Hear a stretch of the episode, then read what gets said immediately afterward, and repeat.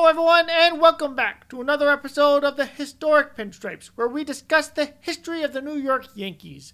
Again, my name is Brian, and I have been a die-hard Yankees fan for my entire life. So, the goal of the Historic Pinstripes show is, as always, to preserve the rich history and tradition of the New York Yankees by discussing the greatest Yankees players and moments in Yankees history. So, this week here on the Historic Pinstripe Show, we are going to discuss um, Roy White, who is one of the most underrated Yankees players, in my opinion, um, in Yankee history.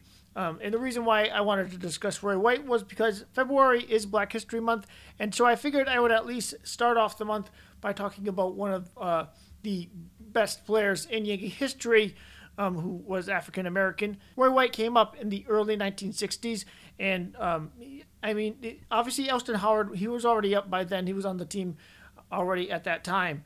But Roy White was coming up through the minor leagues in some of the southern states, and obviously Roy White did unfortunately have to go through a lot of racism, but he eventually made it through, and he had a very, very good career. He played 15 seasons for the New York Yankees. His full name was actually Roy Hilton White. Um, he was five foot ten, 160 pounds, so not a big guy. He was not really a power guy. He was more of just a guy that could just do a lot of different things. He could he could run, he could uh, he could hit for power, but he wasn't that wasn't something that that wasn't his forte. Um, but he, he just was a very aggressive hitter, and he like um, he was one of those guys who was like kind of a perfect fit for a manager such as Billy Martin. Um, anyways, getting into a little bit more about Roy White. He was born December 27th, 1943. He was 77 years old. Actually, he is 77 years old because he's still alive. And also, he was born in Los Angeles, California. And I guess he ended up going to a high school in Compton, California called Centennial High School. His parents were actually separated when he was just five years old. So it was just him and his mom when he was growing up, as well as his little brother.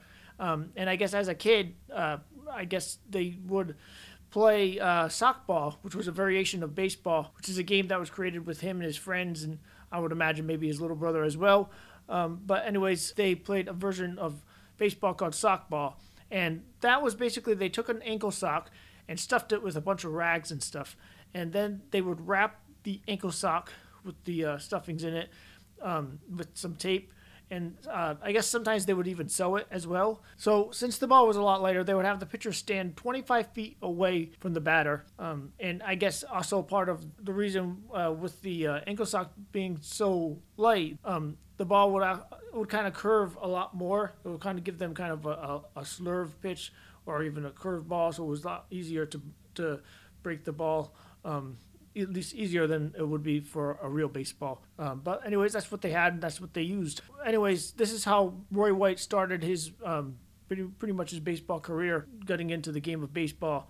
And um, you know, they might not have had a lot of money, but he was able to to make it work. And he ended up becoming a standout baseball player and a standout football player, which I didn't realize in high school in Compton, California. He played second base actually too, so he was not an outfielder right away. And actually, his double play partner was another former outfielder, um, who obviously at this time was a shortstop. Reggie Smith, who actually played for the Boston Red Sox and I think a few other teams. He played around the same time, of course, as Roy White as well. But there ended up being two major leaguers. Um, so that's they must have had a pretty pretty good team um, just to have two a double play combination like that. Anyways, um, so Roy White uh, he ended up getting a lot of full scholarships to play baseball, and he even got one full scholarship to play football. One of the schools he um, had a full scholarship to was UCLA for baseball, as well as some others.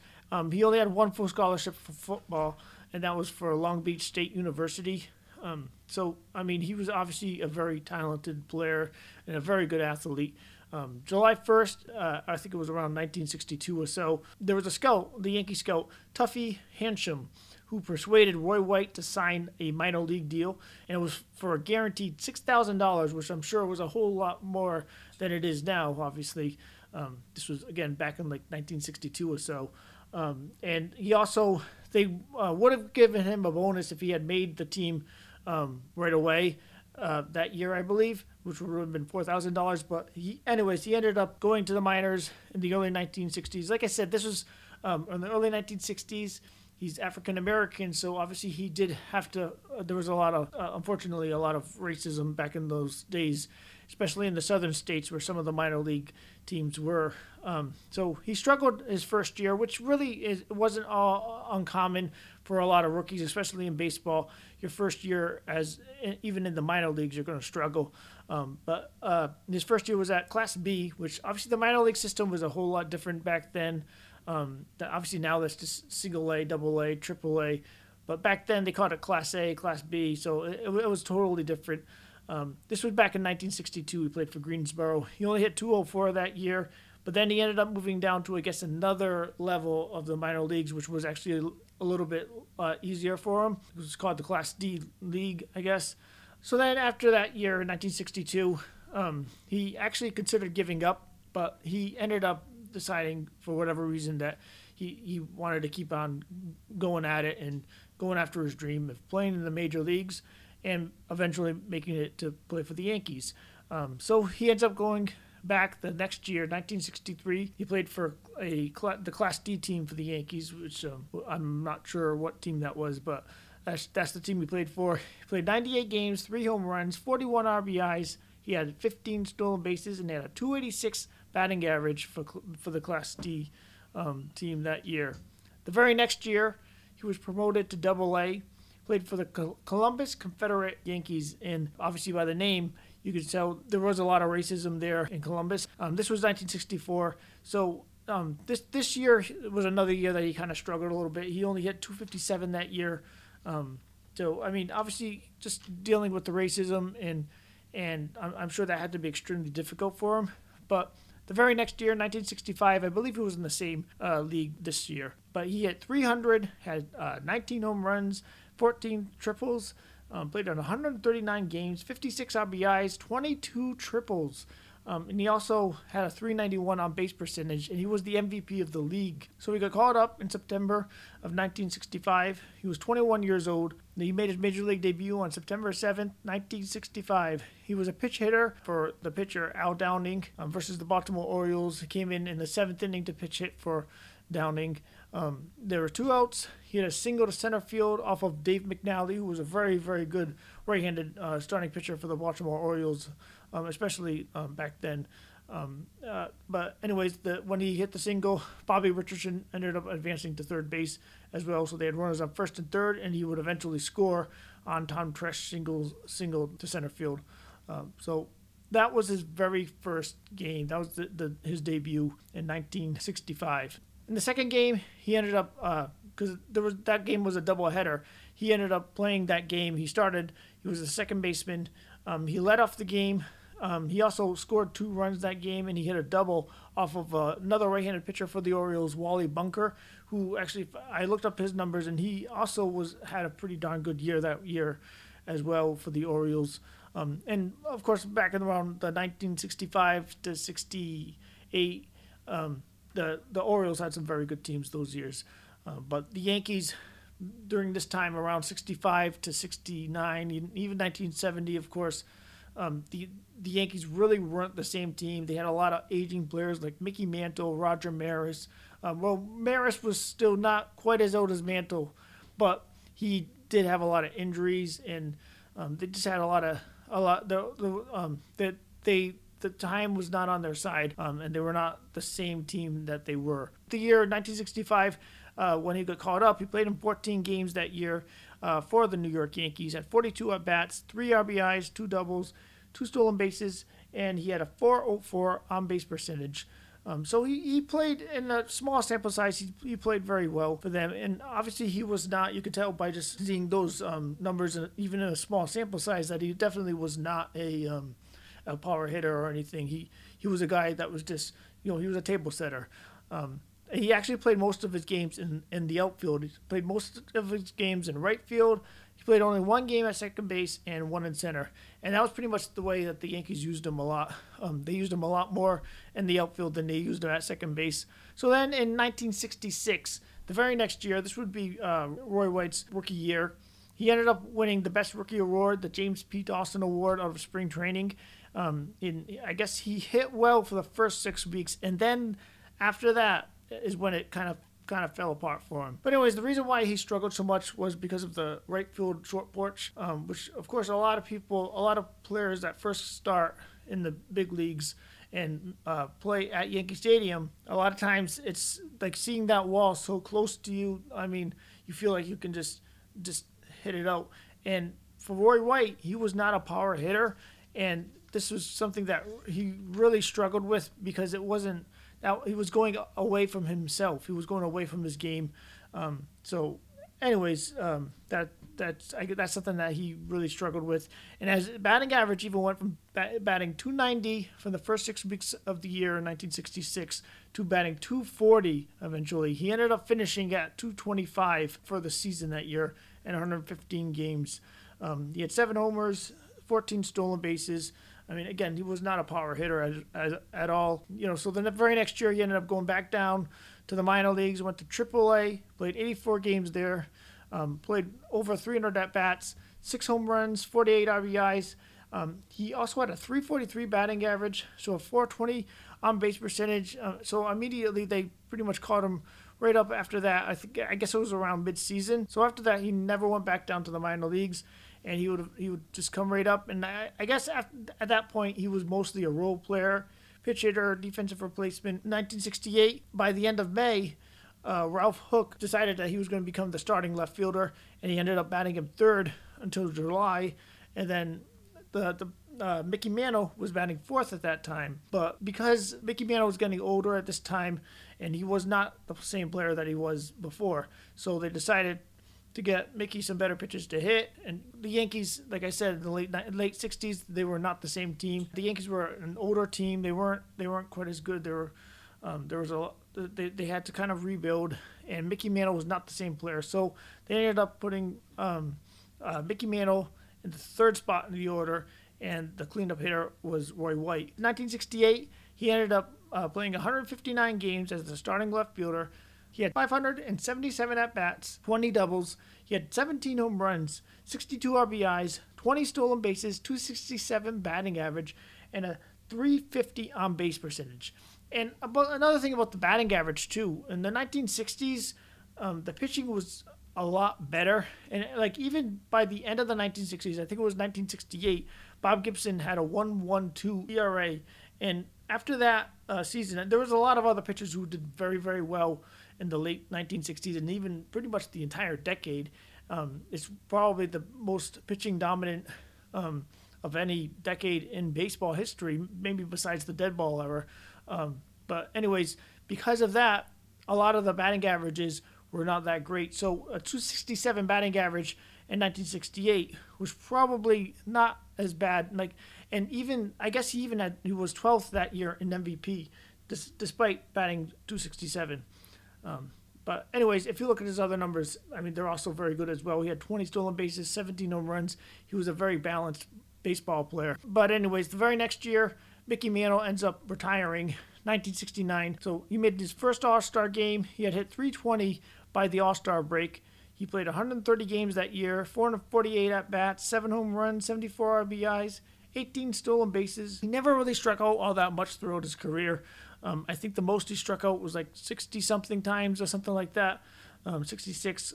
Um, he hit 290 um, in 1969, he had a 392 on base percentage, and an on base plus slugging adjusted, which is basically just shows you how good he was at getting on base and slugging, and uh, compared to the rest of the league. 100 is average. So he, was well above average that year. At this point, he was still the three or four hitter in the Yankee lineup. Um, a lot of the other guys that the Yankees had were guys like Bobby Murcer, Horace Clarke, who was a shortstop, um, and Mel Stottlemyre, starting pitcher. Thurman Munson uh, was just about coming along at this time. Um, I think it was 1970 was his rookie year, I believe. Um, but I believe he might have come up a, a little bit in 1969. Um, but anyways, so that was like his first really big year. Then 1970, uh, he plays 162 games, a full season, 609 at bats, 30 doubles. He had 22 home runs, which I believe was a, uh, a career high for him. 94 RBIs as well. Uh, 24 stolen bases, 66 strikeouts that year. Hit 296, had a 387 on base percentage. Made the All Star team again. Had 109 runs scored. Um, and uh, he also had a 142 on base plus slugging adjusted that year. Again, 13th in, in the most valuable player.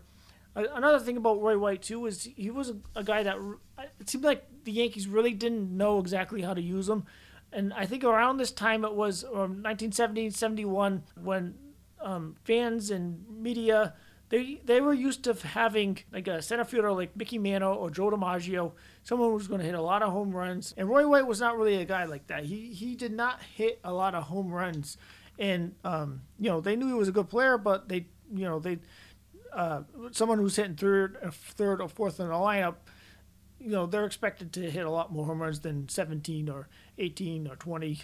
Um, so um, that was kind of disappointing to fans, and I guess rightfully so. But I guess also as we move on, we find find that I guess it's uh, that the Yankees really didn't know how to use Roy White in the lineup as much, and uh, the managers and their strategies were not. They they weren't. Um, it wasn't they they didn't use him quite the way um, Roy White needed to be used, at least not early on in his career. Anyways, another thing about that, Mickey Mantle actually wrote an article in um, a magazine called Sport Magazine. In the article, he said that Roy White was one of the most underrated players in baseball, which I think um, speaks for itself right there, and, it just says says a lot. Um, and how good Roy White was, and you know the fact that he really wasn't he wasn't Mickey Mantle. He wasn't Joe D. And Roy White even said it himself. He said he wasn't. Uh, he was not Ruth Mantle or Joe D. Um, but anyways, he, played, he played 147 games in 1971. Played 524 at bats, 86 runs, 19 home runs, 84 runs batted in, 14 stolen bases. He had a 292 batting average, a 388 on base percentage. Um, and also, he set a major league record with 17 sacrifice flies in 1970, which kind of says a lot. Like I said about, you know, he was a guy that just kind of did the little, the little things um, for for um, a lineup, and he just moved runners, and he was really good at sacrifice flies and, and just getting on base and finding a way to to help the Yankees win any way he could. But for hitting home runs and all that stuff, he really that was not his. That's not that was not something he was going to seek out and try to do. Um, but anyway, so the very next year, he had 1972 um, played 155 games, 556 at bats. Um, he had 76 runs scored, 10 home runs. He also had 54 RBIs, 23 stolen bases. Just struck out 56 times um, in, in that season. He had 130 on base plus slugging adjusted. Also, he led the American League in walks um, with 99 walks that year.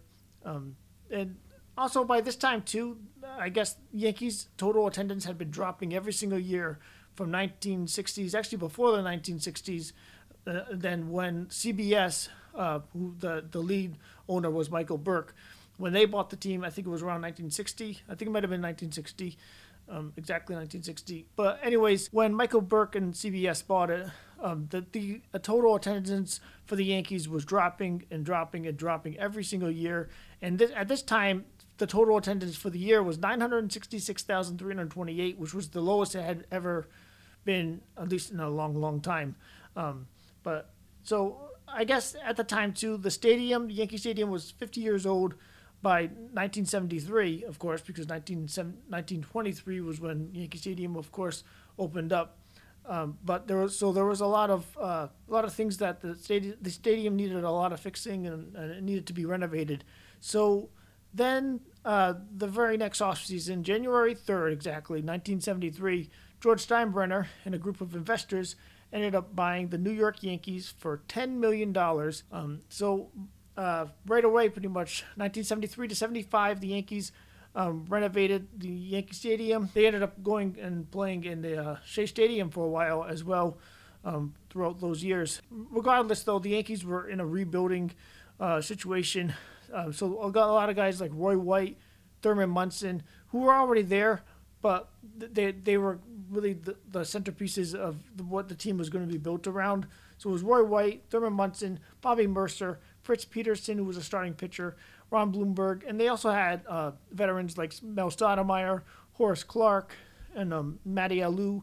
They had a uh, Felipe Alou, I believe, for a year or two as well. And also, they also made some really good trades in this time between now and like even 1977, I guess, with Reggie Um, but although Reggie was a, a, a, free agent signing, but they ended up getting uh, Sparky Lyle via trade, Graig Nettles from the Indians via trade, um, Catfish Hunter was uh, a signing in 1975, and then they also made a trade for Lou Piniella, Chris Chambliss as well, and also of course they eventually brought along Ron Guidry as well, um, who eventually he probably could have started earlier in his Yankee career, but you know at the time in the in the uh, mid 70s, um, you know the Yankees didn't really give a lot of um, if if you were a rookie, you were going to have to really earn your spot. Um, anyways, back to Roy White.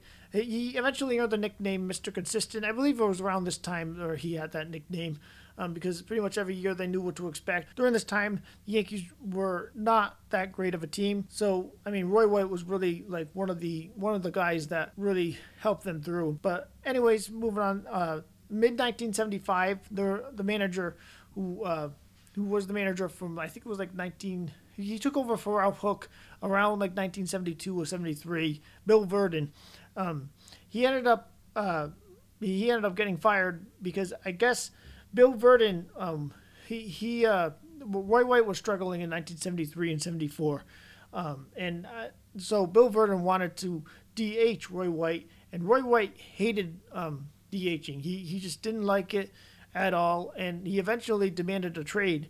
So mid 1975, like I said, Bill Virdon got fired, and then they hired Billy Martin. And the reason why they hired Billy Martin was because he understood how to use Roy White's style. And if I mean Billy Martin, if you know anything about him with the Yankees, you know that he was very strategical in the way he managed. And Roy White was a player that you could definitely use, like with hit and run, stealing bases, and a lot of little things like that, sacrifice bunts. Um, so uh, he definitely played into Billy's strength. And right away, Billy Martin um, put him right back in left field, starting every single day. Um, and uh, so it was a much better fit with Billy Martin, who was a much more aggressive manager than Bill Virdon. Um, and also, he also put uh, Roy White in the two spot in the lineup, which I thought was interesting. He was, uh, even though Roy White was 32 years old at this time, he was still a very good player. He just wasn't being used the way that um, maybe the way that the Yankees didn't use him at the time with Bill Virdon and maybe even Ralph Houk. They didn't use him quite like quite like they could have with uh, uh, with Billy Martin. Um, and I mean, granted, with Ralph Houk, the Yankees didn't have the team probably. Of course, with uh, Virdon, you know, they were getting these younger players and some of these other veterans like Sparky Lyle. Um, that you know they, so they had a little. They were getting there, but uh, you know, Billy Martin really um, hiring Billy Martin really got them in the right direction. Um, and it really especially helped uh, Roy White. It kind of turned his career, of course, around because other, otherwise he probably would have ended up being traded because he demanded a trade. 1976, um, he was in the top of the lineup, like I said. It was they had the Yankees had a really good top of the lineup with Mickey Rivers at leading off, Roy White batting second, Thurman Munson was batting third. Uh, 1976, Munson won the MVP as well. Uh, but Roy White, hit, he had a good year as well. 14 home runs that year, played 156 games, 104 runs scored, led the league. Um, he had 65 RBIs, 31 stolen bases, the most he ever had. Um, had a 286 batting average, 365 on base percentage, had 128 on base plus slugging adjusted, which is well above average. So it just means basically he was a very a well above average offensive player. And actually in 1976 he played his first playoff game, and then it actually was the Yankees' first playoff game since 1964 when they were in the World Series against the Cardinals. Um, uh, was in the American League Championship Series versus the Kansas City Royals. Game one, top of the ninth, two outs. Roy White had a double. Um, he had two RBIs, and the Yankees won the game. Game five, Roy White had a single and two walks, two runs scored, and that was the same game. Um, you know, Chris Chambliss got the game-winning home run, walked it off, and uh, the Yankees went on to, to, go to the World Series um, to face the Big Red Machine. Um, but Roy White, that series, he hit 294, five walks, three doubles, and four runs scored. Not bad for your first time ever in the playoffs. Um, and by that time, he was already a, veter- a veteran. He had been around for about 10 years at that time. Um, but, anyways, after that season, the Yankees signed him to a three year deal, his first multi year deal um, that he had ever signed with the Yankees. And actually, I think before that contract with Roy White, I don't think the Yankees signed a whole lot of players to um, to extensions like that to, to multi-year contracts. Um, that was a first at that time. Um, but anyways, 1977, the very next year on a new contract, Roy White. He was getting a little bit older now, um, but he was still putting up pretty good numbers. He had 14 home runs, 52 RBIs. He also had 18 stolen bases that year, had a 268 batting average, and a 109 on base plus slugging adjusted. He still had a good year. I mean, it wasn't one of his better years, but he was getting older as well. Um, and the Yankees again, they of course made it to the postseason. Play, he played. He didn't play as much um, in the postseason. I believe at this time they already had Lou Piniella, and Piniella and him kind of split some time out there in the postseason. Um, so he ended up playing 11 games, only had seven plate appearances though. He had 294. Um, he also had two doubles and two runs scored, and the Yankees ended up winning their first World Series title since um, 1962. And of course, it was the first World Series title of the two World Series titles that uh, Roy White would eventually win. And then 1978 Speaking of the second World Series title, uh, Roy White, this is when he became a part time player again. But this time it was because, you know, they also had Lou Piniella and Roy White at this time was like 35, 34 years old or so. So he was getting up there. But he did still play 103 games, had 346 at bats, 44 runs scored, 8 home runs, 43 RBIs. Again, he was not a power hitter. Um, even even during his best days, he had 10 stolen bases, still 269 average. He had a, a 112 on base plus slugging adjusted. So I mean, he still he still could hit. Um, and it probably helped him being more of a role player and splitting time with Lou Piniella. But toward the end of the year, in the last 24 games um, in September of 1978, uh, Roy White hit 337, um, and in the one game play in um, at Fenway Park against the Red Sox, Roy White in the top of the seventh inning, Red Sox were winning two to nothing, was one out. Um, Chris Chambliss was on first base, and then Roy White singles to set up Bucky Dent, and of course that was for Bucky Dent's three-run home run and to give the Yankees the lead, and of course they ended up winning and beating the Red Sox and going on to face um, the Kansas City Royals in the American League Championship Series that year. And speaking of which, um, that that in that series, uh, there was a big hit in that series by Roy White. I'm not too sure which game it was, but it was a go-ahead home run in the bottom of the sixth inning off of uh, Dennis Leonard, who was a pitcher for the Kansas City Royals, and the Yankees won that game two to one of course, they ended up winning the series as well, as we know now. Um, and in that series, Roy White had a he had a very good postseason. Um, he had four games played, 16 at bats, a double, a home run, an RBI, a walk, two strikeouts only in 16 at bats, and he had a 313 batting average.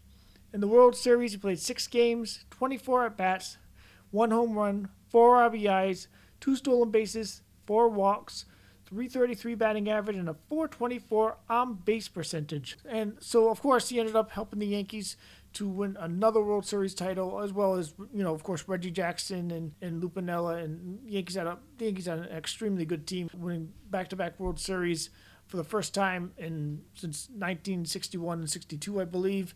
Um, but anyways, so the very next year in spring training, 1979, that was the last year of his three-year deal with the Yankees and I guess he wanted an extension. But the general manager at the time for the Yankees was Al Rosen, and um, I guess he said he he told uh, Roy White that he was not going to give him an extension until after the season. So you know, Roy White was frustrated by this. Also, his teammates were as well. Roy White um, was a veteran, and he had been around for so many years, so that they knew, um, you, you, know, they they wanted to see him get his due. Um, but anyways, of course, baseball is is definitely a tough uh, it can be it can be tough, especially for aging players.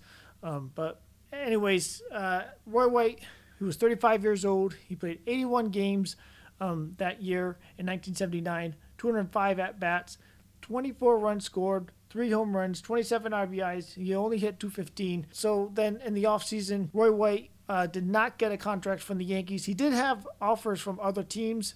So despite Al Rosen, the general manager, saying that they would um, try to work a deal after the season. They ended up not giving him a contract. Of course, he really didn't play all that well. But but anyways, even though Roy White did get a, a lot of offers from other teams, he actually also got um, an, an opportunity to play in Japan for the Japanese Baseball League, and he actually chose to play in Japan for three years with the Yomiuri Giants.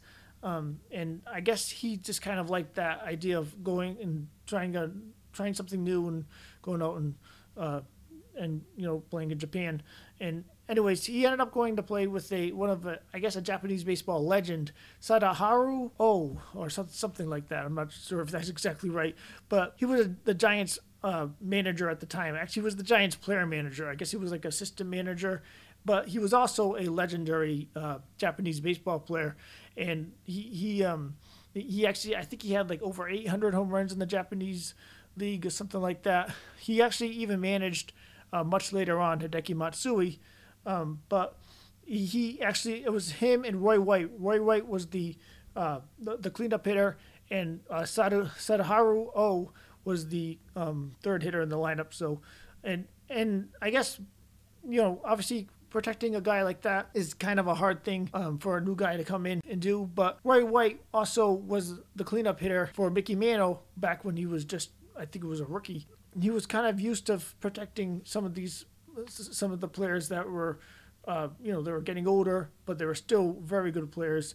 Um, and sometimes that can be a little bit intimidating for a player to, um, for a younger player to do, or somebody who's new coming into uh, coming in coming in and playing in a whole different country. Um, but anyway, so the first Japanese game that Roy White played in was April 5th, 1980. Um, he had two home runs and two RBIs in that game. Was an All Star uh, that year in the Japanese league. Um, he had hit 300, had 29 home runs, 106 RBIs. Um, uh, again, the, the Japanese league was not quite as good and still isn't quite as good as the major leagues. But I mean, you know, Roy White was a very good player in the major leagues, and you know, he just transcended even to be even better in in Japan. But uh, anyways, 1981, he had 23 home runs that year, and the Yomiuri Giants even won the championship that year as well. By that time, Sadaharu O became just his manager, and he actually was manager right up until Hideki Matsui was there as well. Anyways, uh, 1982, his third year of his Japanese contract, he was a part-time player again um, in the first half. Then in the second half, played a lot more. He had 330, had 12 home runs, and he had, had 296 for the whole season. But anyways, that pretty much rounded up his entire career because he would come back after the three-year contract. He ended up coming back to the Yankees as a coach, um, and uh, he ended up being their hitting coach from 1983 to 1986. So despite um, the extension and not getting the extension, he eventually realized that I guess he just kind of put it behind him and and I mean I'm sure he obviously he was disappointed about not getting an extension because you know he had been with the Yankees for years and years. He was there for 15 years as a player. So he went back to be a hitting coach. And then after 1986, and then after 1986, he ended up becoming an advisor, and he uh, actually his title was actually being a roving minor league instructor and a scout. And he ends up, ended up scouting Mats, Hideki Matsui in Japan because part of his job as a scout would he would they would have him go to Japan since he had spent a lot of time there and um, kind of scout guys out there and probably in other places as well, of course anyways, Roy White was one of the people that was really influential in, in getting Matsui to the Yankees. And eventually, around 2003 or 4, I think it was 2004, he came back to coach the Yankees again many years later. And I believe he was the first base coach and the outfield coach as well. Um, so he got to coach Matsui and, you know, a lot of the other guys. I think he, I think he was there for like maybe three, four years, maybe. Um, he might have left when Joe Torre uh, got fired, I believe, but I'm not positive. Also, um, another another thing I wanted to mention was he, I guess he was a hitting coach for the Oakland A's as well, in 1999, which I did not realize. Uh, so I just thought that was interesting, notable his career. Going back to 2004, um, when Roy White was the first base coach slash outfield coach, the Yankees started off this year in Japan on opening day, um, and I believe it was against the uh, Tampa Bay Rays. Anyways, um, I, I, guess Roy White he ended up signing hundreds of autographs before the game, and um, I, was, I, I guess this I guess in Japan, I guess there was a bunch of people that just had, you know, baseball Japanese baseball cards and some of his old baseball cards, and they would just uh, they, they just wanted his autograph because he was extremely popular in Japan from his time, and obviously by looking at the numbers that he had put up, you can you can see why. So, anyways, after that, he ended up not coaching anymore, and of course now he's pretty much retired. I believe he probably still goes down to help out with spring training once in a while. I'm not positive on that though, but anyways, uh, I guess he also created around that time, around the time when he started coaching more, I guess he created a foundation, the Roy White Foundation, which I guess provided financial assistance to young adults and children that want to further education but can't for financial reasons. Um, so I just figured I'd mention that. Um, so Roy White, in my opinion, he just he was a very underrated player. I mean, I didn't I didn't actually get to see him play because he played before I was born. Um, and uh, anyways, um, you know, he was very underrated from what I've seen, and you know, you don't really hear a whole lot about Roy White, but well, what you do, you, you it, it seemed like, I guess, from what I've read and everything, it sounds like he was just a very quiet guy, just very class act. Like if you think about a true Yankee, somebody that played for the Yankees his entire career, and he really like he wanted to stay with the Yankees. Like he didn't probably wouldn't have wanted to go to Japan if he got the chance. If the Yankees offered him a contract, I'm sure he probably would have stayed with the Yankees. Um, but anyways, I think that in a sense kind of makes him a true Yankee as well. And the fact that he was there uh, when the Yankees weren't very good until and how and stayed there until the Yankees, you know, won two championships in a row. I mean, and he was a big part of those teams as well. Um, so I mean, he, he that uh, that just shows you the kind of player that he was, and just the the, the loyalty that he had for the Yankees. Um, of course, he was a clutch player, and he kind of was. I mean, he wasn't the first African American player to play for the Yankees, but he was still one of the first players. Anyways, in my opinion, Roy White was a very good baseball player. Um, he was definitely underrated, and I, I, in my opinion, he's definitely one of the best left fielders in Yankees history. Actually, if you go back and listen to my top five Yankees left fielders episode, I believe I put him as number three or number two. I believe it was number three, but you can go and check that out. Um, uh, Roy White is a uh, Roy White was a very good baseball player. But before I go, I just wanted to mention that the Historic Pinstripes is a proud member of the 4041 Media family, with other podcasts such as Movie Theater Time Machine, Honest Fitness Talk with your trainer Nick, um, which will eventually the name of that podcast will be changing to Real Talk with Sensei Nick, and also Psycho Crime, Free or Geek, other podcasts some streamers, YouTubers, and you can just go feel free to check out www.4041media.com for more information on that. So one last thing before I go, I just wanted to mention some of the places you can find us on social media. On Facebook, it's just the Historic Pinstripe Show. On Twitter at Historic NYY, um, and also on Instagram at Historic Pinstripes as well. Um, you can feel free to comment uh, comment anything about Roy White or anything about the previous episodes. Um, feel free to share with us any of your uh, favorite moments in Roy White's history with the New York Yankees. Again, thank you all for listening, everybody. And as always, go Yankees!